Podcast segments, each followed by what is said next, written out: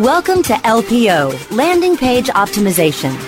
Landing Page Optimization expert Tim Ash is here to show you what it takes to create optimal landing pages. LPO brings you detailed case studies, opinions, and analysis from the leaders of landing page optimization. Now here's your host, Tim Ash. Welcome back, loyal listeners. This is your host, Tim Ash, with LPO, Landing Page Optimization. This week, my guest is Brian Cugelman. He's a senior scientist with AlterSpark. Senior scientist, Brian, that sounds really fancy. Welcome to the show. Thank you. It's a pleasure, Tim. Uh, well, so for our listeners, tell us a little bit of what you actually do uh, and uh, in your day to day job. It changes over time. I started off many years ago doing frontline digital campaigning work. Did this for several years, uh, worked with the United Nations running global campaigns. Then spent a while doing a doctorate on the science of behavior change. After I started evaluating large scale social change campaigns, aligned to find out if they're working or not, then started moving into direct marketing and optimization of campaigns. And now I more or less just pretty much teach because I've had, uh, so, you know, so, so much demand. I've been able to just focus on helping others instead of doing as much frontline work. Well, fantastic. But it sounds like you had uh, quite the arc and ended up on the dark side of actually using the powers of persuasion to sell crap to people. I try.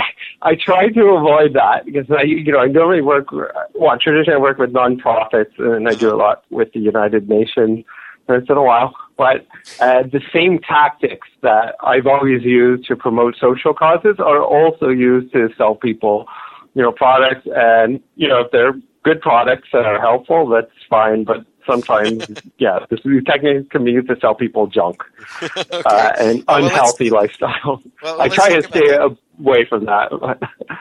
um, well, yeah. So if you want behavior change, it's stop smoking, not increase your smoking, right? That kind of stuff. Uh, no. So uh, joking aside, uh, so one of the you know things that is just never ceases to amaze me is how ignorant online marketers are about just the basics of the brain, evolutionary biology, neurochemistry. I mean, it sounds like a bizarre thing for them to study, but in a way, it's like they're focused on the technology and not on the operating system on which all of that is supposed to function, influencing the human brain. So let's talk about some brain basics. What has some of the latest neuroscience research thrown out there that, that can be useful for online marketers? Yeah, well, uh, one area where I've been putting my attention lately is on the, the neurochemical factors in motivation. And specifically, I've been mapping out some pretty old models. I um, you know, started with Maslow in the 1950s, but, you know, around that time now, but going back maybe 100,000 to 200,000 years ago are perspectives from evolutionary psychology look at the brain. And I've been very actually interested in actually one model has completely transformed my thinking. And it's um, by scholar uh, Kenrick and others who took a look at uh, Maslow's hierarchy of needs in terms of motivational psychology.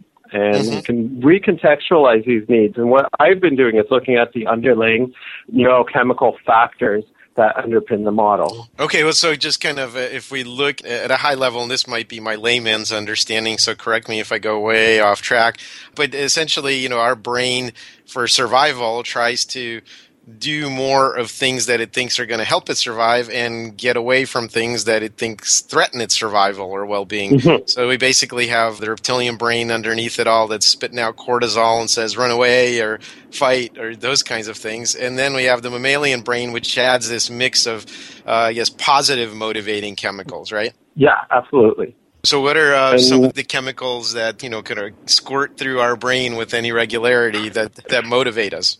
Yeah, well, the, you you mentioned the the first one. So with cortisol, which is the stress hormone, you know, when when the core factors in surviving as a human, you know, it raises our awareness. It makes us wake up when there's like a threat or something that says, you know, you're not going to meet a survival need, or even worse, you know, you're specifically threatened and now you're you're really in trouble. So, cortisol, um, it leads to light awareness, to consciousness, and at some point it can start leading into high levels of stress and anxiety when, when it gets too much. So I think early stage we often use that as a basis for loss aversion strategies, where you try and you know, scare someone into you know taking action. And of course, uh, we also use this for web design because we don't want to stress out our users. Like every time people encounter broken pages and profile errors and, you know, or they have to wrestle with your navigation or understand what your labels mean, right? What your button says, those kinds of things are all oh, cause yeah. micro stress. Yep, and it all banks up. It leads to greater and greater anxiety. And the, the thing with cortisol is it, it stays in your system unless you go for a run or interact with some people, or have you know good social experience, or, or you know maybe even going out and having a good laugh. You know, I read one paper that arguing that humor is a good way of dealing with it. So yeah, and uh, cortisol seems to circulate for a much longer time frame. So there's traces of it, I understand, for a period of days after whatever triggered it in some cases, whereas most of the positive chemicals are gone within a minute or a few minutes. Yeah, you get a, a quick reward. And, you know, with cortisol, the, you know, the problem is that it it doesn't just bank up, but it uh, eventually starts having negative impacts on a person's health. Normally, you shouldn't design the technology that leads to the point where you're causing high levels of anxiety in a person. But it is important to know that you are contributing to the same factors with like, you know, bad user experience, with like frustrating design patterns, with unintuitive design, with, by breaking conventions by offering things that you can't deliver, by designing systems that trap users, by making them think that they might have been the victim of fraud for dark patterns. There, you know, there's all sorts of ways of triggering it.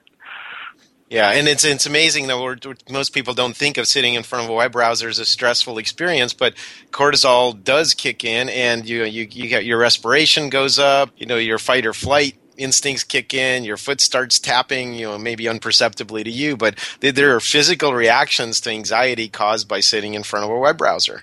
Even dealing with just information in general, so you know, dealing with a, uh, like an inbox that's exploding, uh, you can't keep on top of dealing with ambiguous situations. So, you know, a lot of really bad design, you know, it leaves the user thinking, well, what does this button do? And is this what I need? For trivial interaction, it doesn't matter as much, but say someone's sending out a big marketing campaign and they know that clicking on the wrong button could be very embarrassing potentially. So if you don't have very clear design, you're actually putting a person under quite a lot of pressure uh, mm-hmm. with ambiguity. You know, I, I love uh, one of the jokes that uh, MailChimp does when you're thinking of sending out your campaign as a last step. They have a picture of the monkey about to push on the button and they're shaking and there's sweat coming off it and it's playing on the nervousness that people have.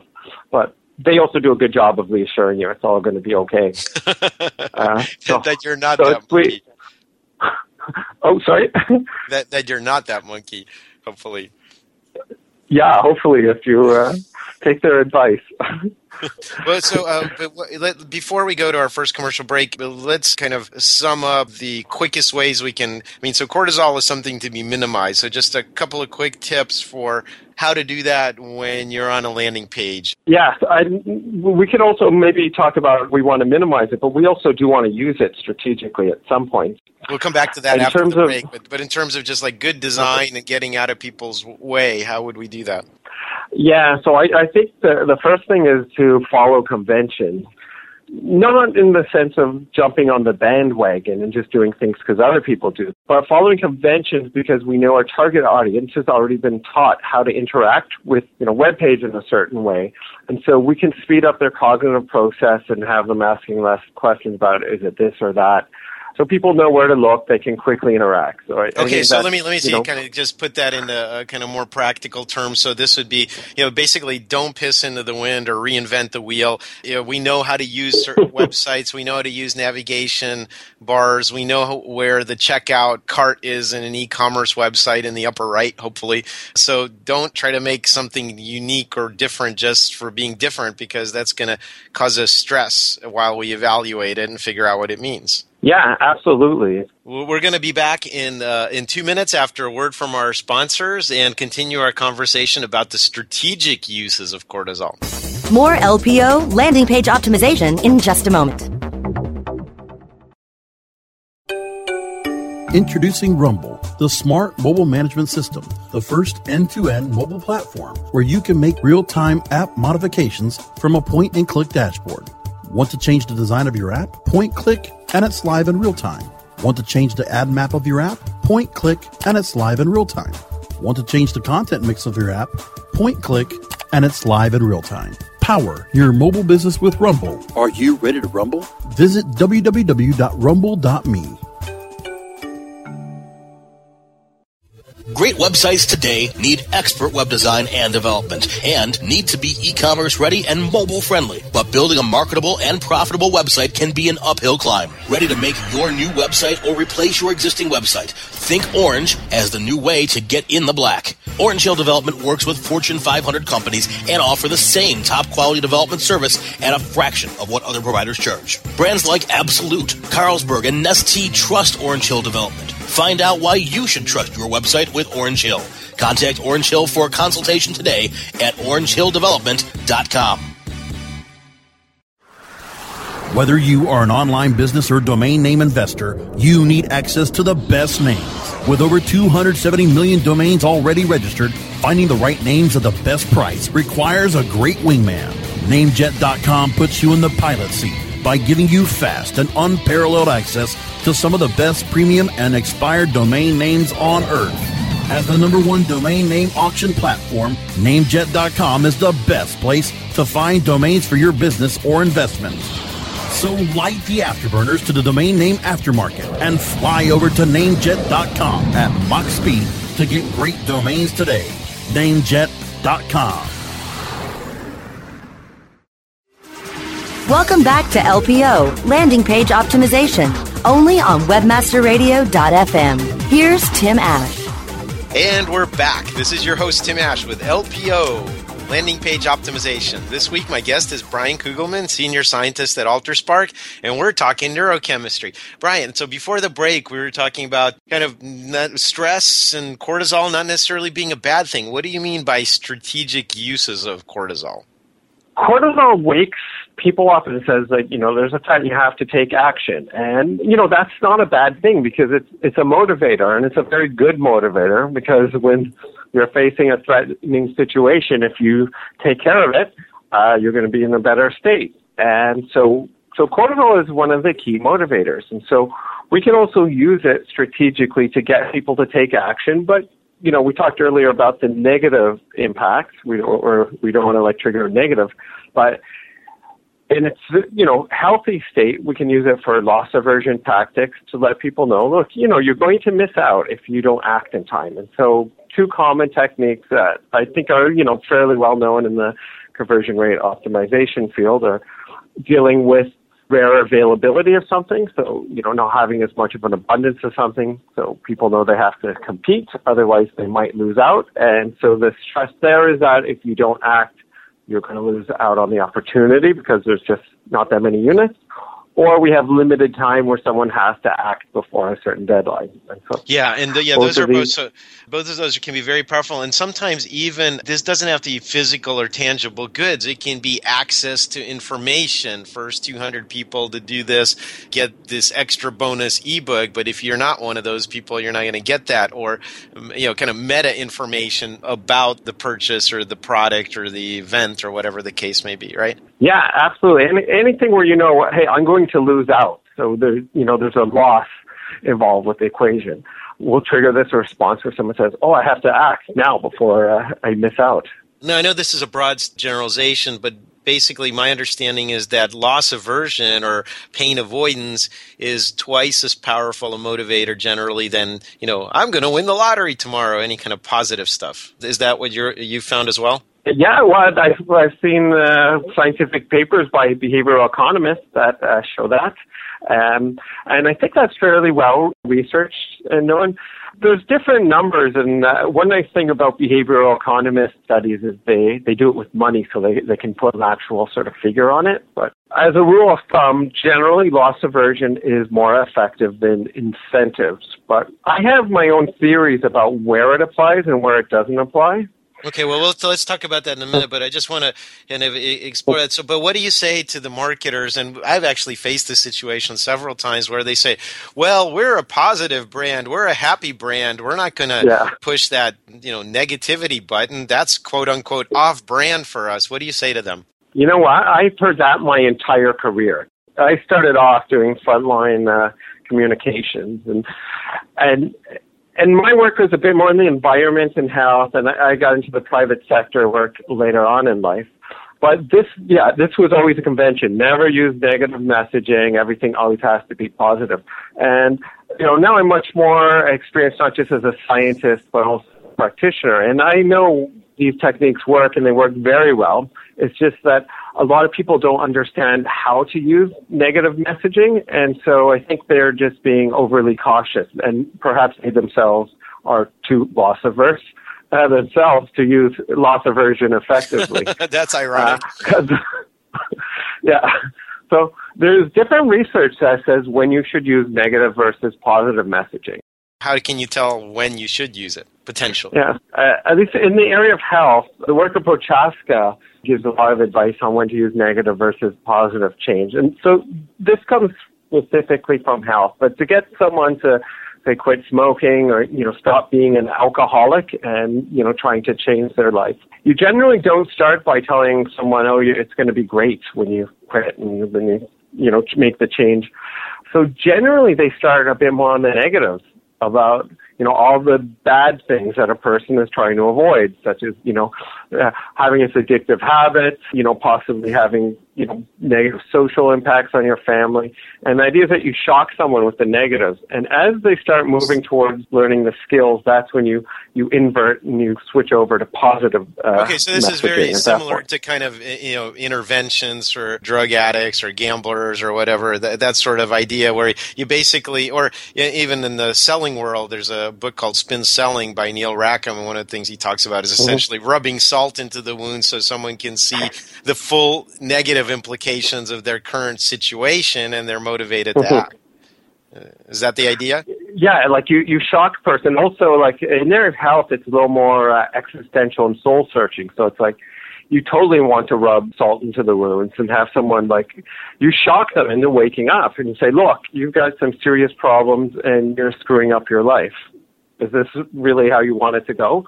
And when someone actually feels the full emotional impact of that, which can take a while because people people are generally resistant. Like they don't feel the full emotional impact because they're in complete denial, and they'll rationalize everything to the point where you can't even get through. But what you know, once you can start triggering that wake up moment, now someone is possibly in a moment where they can make a change. So again, this negative messaging then could be seen as just describing the current situation fleshed out with all of its implications, right? It's not like you you know you you suck unless you buy our stuff. That's not the point. It's it's it's more about yeah. is this you? Do you recognize yourself? Do you see this in your life? Is this something that you, you know you're unhappy about, you know, and just kind of playing out all of those paths, right? Yeah, so Absolutely. So the idea is not to belittle, to degrade, you know, insult a person, but it's to let them know the full weight of the impact of, you know, their decision or their decision not to act, because sometimes there's negative response when we don't take action.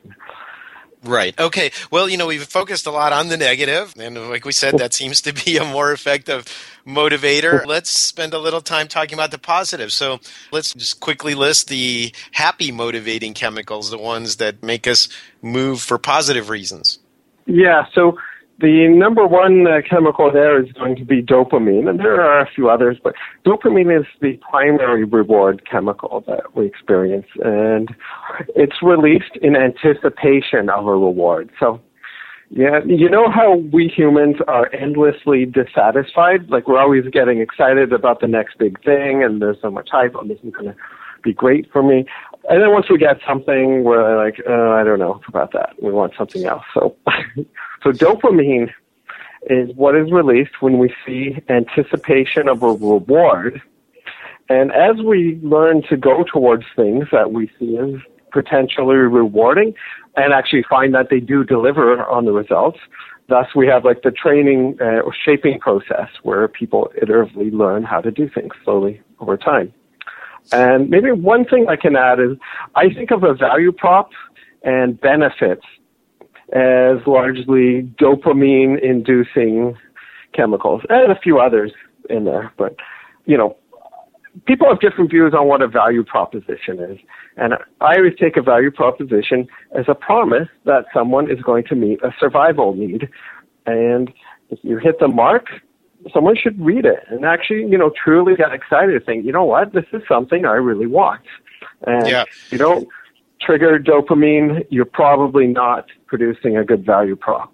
Yeah, so basically what we're saying is okay, so very important distinctions before we go into our break that the dopamine is not the payoff itself, it's the anticipation of the payoff. I think the founding fathers in the US wrote into the Declaration of Independence a, clause about the pursuit of happiness. That's all we get is the pursuit of it. We're not gonna, we're not going to get happiness because that IV drip of dopamine stops after a couple of minutes, right?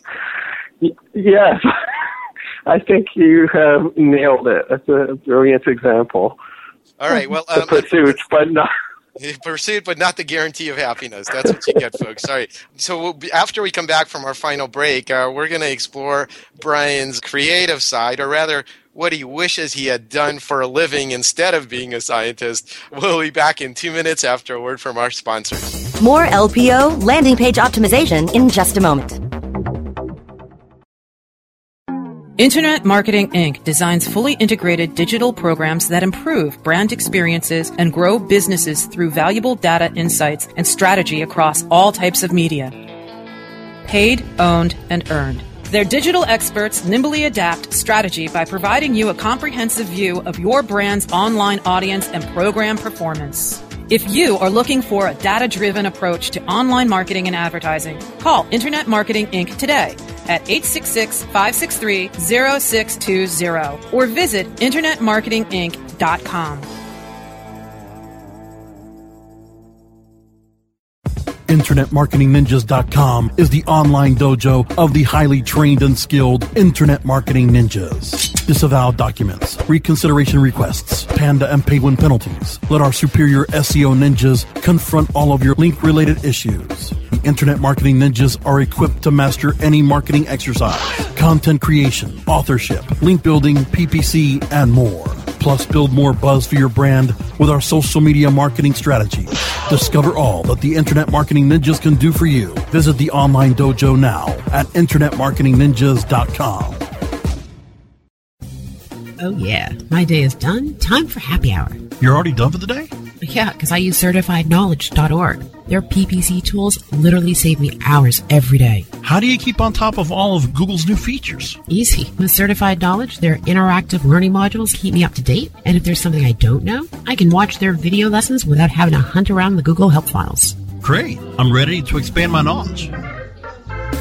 Hi, I'm Brad Geddes. I'm the only leader officially supported by Google to teach the advanced track of the AdWords Seminars for Success. I personally recommend CertifiedKnowledge.org as your one stop shop for all your PPC needs. Learn, optimize, connect. Be smart. Go to CertifiedKnowledge.org now. Welcome back to LPO, Landing Page Optimization, only on WebmasterRadio.fm. Here's Tim Ash. And we're back. This is your host, Tim Ash, with LPO, Landing Page Optimization. This week, my guest is Brian Cugelman, the senior scientist at AlterSpark. Brian, you wanted to, a different kind of career, a drummer, I understand, before this whole science thing happened. I guess you wanted to make a little money too. And get some girls, because I understand the drummers don't. It's the guitar players, isn't it? Yeah, well, actually, maybe uh, being a musician would have been better. and going into research. yes, but oh yes, when I was younger, I absolutely wanted to be a drummer. My grandfather was a professional swing drummer, and so uh, I was forced to take lessons against my will as a child. And then by the time I was a teenager, I was able to read notes and I could teach myself how to drum. And uh, I secretly had to start taking rock drumming classes because uh, the big band drumming just was not cool at the time. Mm. And uh, yeah, I wanted I wanted to make it. I, for about three years, I was practicing like three hours a day. wow, that's pretty intense dedication. It looks like you've channeled that into other parts of your life. So when you say, okay, dopamine is something that helps us move towards goals that enhance our survival perspective. So what are some of those basic motivations that we're inclined to move towards? What does survival mean? Obviously, we don't mean, literally mean the knife edge of survival like in our hunter gatherer days. So, what is what kinds of pseudo survival needs uh, do we think we're meeting in civilized society? Okay, so um, I would say there's, there's a few that are very powerful, but one of the biggies is our social need. So that's our need to connect with other people. Um, and on the flip side of that is the need to not feel lonely or disassociated or outcast or rejected from the group. So anything that helps us connect to other people is going to be motivating, and thus the rise of social media, which largely feeds into that human need. Yeah, so basically, you know, at a mammalian level, going back a couple of hundred million years, you know, we learned that survival as a group uh, has benefits. So attachment to the group is important. Like you say, being outside of the group is a very dangerous place to be. So even if your bridge club or your stamp collecting circle, it, it doesn't really have survival value. Belonging to any group does. Yeah, absolutely. That's why you know when you you know you could go out with almost any group of people and connect socially, and people you know talk about how great it is, and they have had such a good time. And why don't we do this more often? It's what are the core human needs, and it's uh, something you know it varies from person to person. Some people are a little more internally focused, others a bit more externally focused, but nonetheless, it's a need, but also there's the flip side. So everything that drives us also has, you know, sort of negative states, and that's the desire to not be, you know, cut off from the group and isolated. You know, one of the worst punishments they even give in prison, at least in North America, is solitary confinement. Yeah, it's it's really kind of literally inhuman and in mammalian too. Uh, no mammal likes that kind of solitude. Yeah, in fact, there was a there's a penitentiary in Philadelphia, and the whole premise of it was that people are bad because of bad influences. So if you you leave them alone for 24 hours a day, then they return to their basic goodness. That was a huge failure. That whole premise doesn't work. That's where the word penitentiary comes from penitence and being by yourself. Mm-hmm. So, what is another kind of human need that you say is fairly universal that would be motivated by dopamine? Yeah, so dopamine uh, w- would give payouts when we see um, the social rewards. Another area where you know dopamine and other factors are coming in are social status needs. Uh, so this is uh, the part of human behavior where we're constantly comparing ourselves to others, where we're thinking in hierarchical terms, we're worrying about keeping up with the Joneses, where you meet someone and you do something called social comparison, where you say, where am I compared to them in the hierarchy? Also, you know, where we feel we've been respected and shown, you know, like the due honor in uh, different situations. Or on the flip side to all this are situations where we feel we're being demeaned or put down, not treated with quite the right level of respect. So this is people, a this is a re- relative status within the pecking order. So that's really important. So even the smallest things can affect this. So you know, look, you know, that guy got his fiance a bigger diamond ring. so that's that's a you know, but but even uh, you know, just sitting a little closer to the stove at the ski lodge, you know, is is a form of status, you could say. So these things happen on a lot of different levels, not necessarily the obvious ones, right? Oh yeah, and and they they get tied into different cultures and expressed in different ways. Uh, but nonetheless, these small little subtleties translate into pecking order. And so, you know, if you travel around the world, you know, there'll be status markers that you'll think are maybe ridiculous and who would care about that, but, you know, you spend a bit of time and you see how everyone interacts with it, and I think eventually they start to uh, carry over.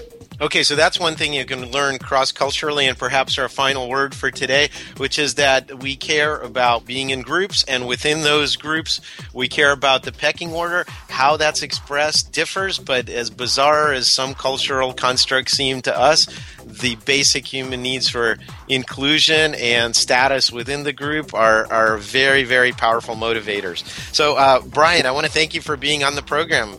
My pleasure. And loyal listeners, we'll see you on the flip side.